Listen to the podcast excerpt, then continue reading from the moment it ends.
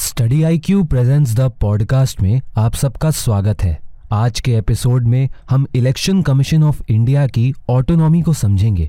Sir autonomy of election commission of India का क्या मतलब होता है? इलेक्शन कमीशन ऑफ़ इंडिया की ऑटोनॉमी को समझने से पहले हम इलेक्शन कमीशन ऑफ़ इंडिया के बारे में कुछ बेसिक इन्फॉर्मेशन जानेंगे। इलेक्शन कमीशन ऑफ़ इंडिया एक ऑटोनोमस कॉन्स्टिट्यूशनल अथॉरिटी है, जो यूनियन और स्टेट गवर्नमेंट के इलेक्शन प्रोसेस को एडमिनिस्टर करती है। इलेक्शन कमीशन ऑफ़ इंडिया की पावर्स को और रिस्पॉन्सिबिलिटीज के बारे में हमारे कॉन्स्टिट्यूशन के आर्टिकल 324 में मेंशन किया गया है। इलेक्शन कमीशन ऑफ़ इंडिया के डिसीजंस को सिर्फ़ हाई कोर्ट और सुप्रीम कोर्ट में चैलेंज किया जा सकता है। एंड मोर एवर कुछ कन्वेंशन के अकॉर्डिंग एक बार जब इलेक्शन की प्रोसेस स्टार्ट हो जाती है तो judiciary actual conduct of polls में इंटरवीन नहीं कर पाती।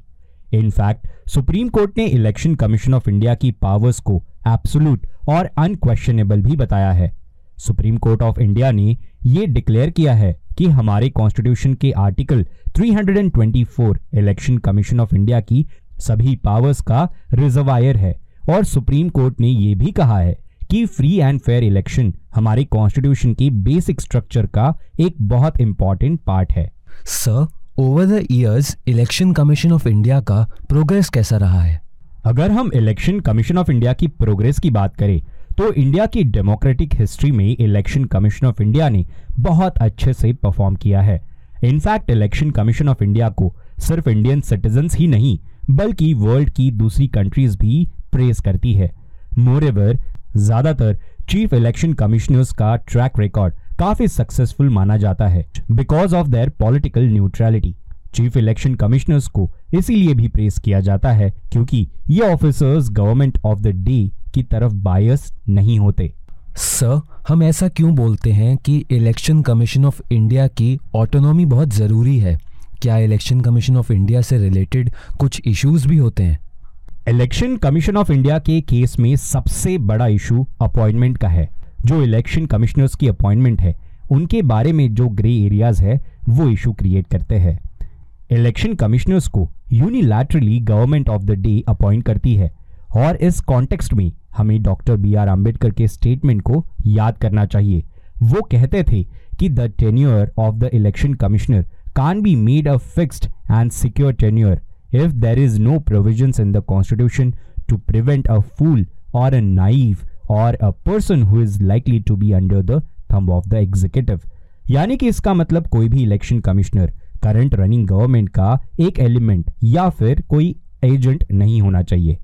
इलेक्शन कमीशन का नेक्स्ट इशू ये भी है कि किसी भी इलेक्शन कमिश्नर को चीफ इलेक्शन कमिश्नर की पोस्ट पर प्रमोट किया जा सकता है बाय द करंट गवर्नमेंट इसका मतलब ये होता है इलेक्शन कमिश्नर्स गवर्नमेंट के प्रेशर के अंदर भी काम करने से हिचकिचाएँगे नहीं।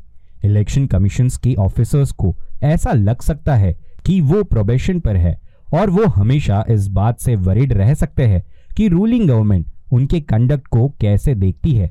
वहीं दूसरी तरफ़ गवर्नमेंट इस बात का फ़ायदा उठा सकती है और इलेक्शन कमीशन के ऑफ़िस में इन्फ्लुएंस बढ़ा सकती है। नेक्स्ट इशू ये है कि इलेक्शन कमीशन ऑफ़ इंडिया के अंदर थ्री मेंबर्स होते हैं, एक चीफ इलेक्शन कमिश्नर और दो इलेक्शन कमिश्नर्स और इन तीनों भी मेंबर्स के पास इक्वल वोटिंग राइट्स भी होते हैं। हावेवर इलेक्शन कमीशन मेजॉरिटी के आधार पर डिसीज़न लेता है। हावेवर अगर कोई इलेक्शन कमिश्नर इंडिपेंडेंट माइंडेड है, तब भी गवर्नमेंट दूसरे इलेक्शन कमिश्नर्स को कंट्रोल करके मेजॉरिटी वोटिंग का फ़ायदा उठा सकती है। इलेक्शन कमीशन ऑफ़ इंडिया की फंक्शनिंग से रिलेटेड हमें रिसेंटली ये इशू देखने को मिला था कि कोविड की सेकेंड वेव के दौरान इलेक्शन कमीशन ऑफ़ इंडिया ने पॉलिटिकल पार्टीज़ को असेंबली इलेक्शन के लिए पॉलिटिकल रैलीज को कंडक्ट करने दिया without adhering the safety protocols for covid 19 और जहाँ पर कोविड 19 फैलने का खतरा था। सर इन इश्यूज़ को हम रिजॉल्व कैसे कर सकते हैं? पहला सजेशन तो ये है कि इलेक्शन कमीशन के अंदर ब्रॉड कंसल्टेशन के बाद ही सभी अपॉइंटमेंट्स को किया जाना चाहिए और उनके द्वारा की गई अपॉइंटमेंट्स को पार्लियामेंट्री स्क्रूटनी के अंतर्गत लाना चाहिए। इलेक्शन कमीशन ऑफ़ इंडिया के अंदर अपॉइंटमेंट्स के लिए एक्सपर्ट्स जो मैकेनिज्म प्रपोज करते हैं, वो काफ़ी सिंपल है और उस मैकेनिज्म के तहत एक कोलिशियम क्रिएट किया जाना चाहिए, जिसमें prime minister, leader of opposition और चीफ जस्टिस ऑफ़ इंडिया के मेंबर्स होंगे। और इन सभी मेंबर्स के कलेक्टिव ओपिनियन के बाद इलेक्शन कमीशन ऑफ़ इंडिया के अंदर अपॉइंटमेंट्स किए जाने चाहिए। यही mechanism central vigilance commissioner chief information commissioner और director of the central bureau of investigation के अपॉइंटमेंट्स में फॉलो किया जाता है। अगर ये mechanism chief election commission of India के अंदर भी फॉलो होता है तो इलेक्शन कमिश्नर के ऊपर लगाए गए सभी एलिगेशंस को हटाया जा सकता है और ऐसे मैकेनिज्म्स में तो अपोजिशन के पॉइंट ऑफ़ व्यू को भी इंक्लूड किया जा रहा है, क्योंकि लीडर ऑफ़ अपोजिशन भी उसी कॉलेजियम का हिस्सा है। नेक्स्ट सजेशन ये है कि लॉ कमीशन ने अपनी 255th रिपोर्ट में कुछ इस तरह के ही कॉलेजियम सिस्टम को रेकमेंड भी किया था। इलेक्शन कमिश्नर के अपॉइंटमेंट को ही नहीं, बल्कि रिमूवल के प्रोविजंस में भी करेक्शंस की ज़रूरत है। एट प्रेजेंट सिर्फ़ और सिर्फ़ चीफ इलेक्शन कमिश्नर को रिमूवल से प्रोटेक्शन मिलता है। हावेवर इस प्रोविज़न को अदर टू कमिश्नर्स के लिए भी एक्सटेंड किया जाना चाहिए। बिकॉज़ ये तीनों members collectively election commission of India को रिप्रेजेंट करते हैं और डिसीज़न मेकिंग में इक्वल हिस्सा एंड रोल प्ले करते हैं। नेक्स्ट सजेशन ये है कि चीफ इलेक्शन कमिश्नर्स के पास बहुत पावर और अथॉरिटी होती है और इसीलिए कंट्रीमैन की सेटिस्फैक्शन और एस्पिरेशंस को सेटिस्फाई करने के लिए चीफ इलेक्शन कमिश्नर को इंडिपेंडेंट और नॉन पार्टिसियन तरीके से फ़ंक्शन करना चाहिए। और चीफ इलेक्शन कमिश्नर की इंडिपेंडेंस और न्यूट्रलिटी को इंश्योर करने के लिए एक प्रॉपर इंस्टीट्यूशनल मैकेनिज्म भी होना चाहिए। Sir recently election commission of India की ऑटोनॉमी से रिलेटेड कुछ इश्यूज़ को सुप्रीम कोर्ट में डिस्कस किया गया था। तो इन इश्यूज़ का इलेक्शन कमीशन ऑफ़ इंडिया की फंक्शनिंग पर क्या इफ़ेक्ट पड़ सकता है? रिसेंटली सुप्रीम कोर्ट में रेज किए गए questions election commission of India की क्रेडिबिलिटी को हार्म पहुंचाते हैं। और इंडिया जैसी डेमोक्रेटिक कंट्री के लिए ये काफ़ी सीवियर हो सकता है।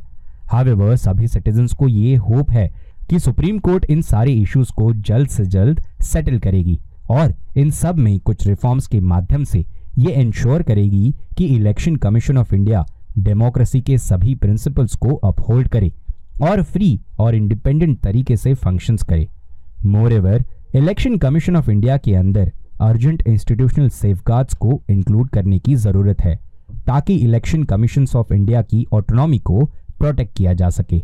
अब ये सही समय है कि इलेक्शन कमीशन ऑफ़ इंडिया को एक नॉन पॉलिटिकल इंस्टीट्यूशन के तौर पर एस्टैब्लिश किया जाए, ताकि इलेक्शन कमीशन ऑफ़ इंडिया के अंदर अपॉइंटमेंट्स को नॉन पार्टीशन तरीके से इनिशिएट किया जा सके। Moreover election commission of India जब भी पॉलिटिकल पार्टीज़ के लिए कुछ गाइडलाइंस इशू करती है तो उन गाइडलाइंस को उसे सीरियसली एडमिनिस्टर भी करना चाहिए। तभी जाकर इलेक्शन कमीशन ऑफ़ इंडिया जैसे इंपॉर्टेंट डेमोक्रेटिक इंस्टीट्यूशन में पब्लिक फेथ रिस्टोर हो पाएगा। Sir thank you for giving us the information dear listeners आज के एपिसोड में बस इतना ही। नेक्स्ट एपिसोड में एक नए टॉपिक के साथ हम फिर से आपसे कनेक्ट करेंगे। तब तक आप स्टडी आईक्यू के साथ बने रहिए एंड कीप स्टडिंग आप study I Q presents the podcast को सभी ऑडियो स्ट्रीमिंग प्लेटफॉर्म्स पर भी सुन सकते हैं, जैसे Spotify Hubhopper Apple podcast etcetera thank you for listening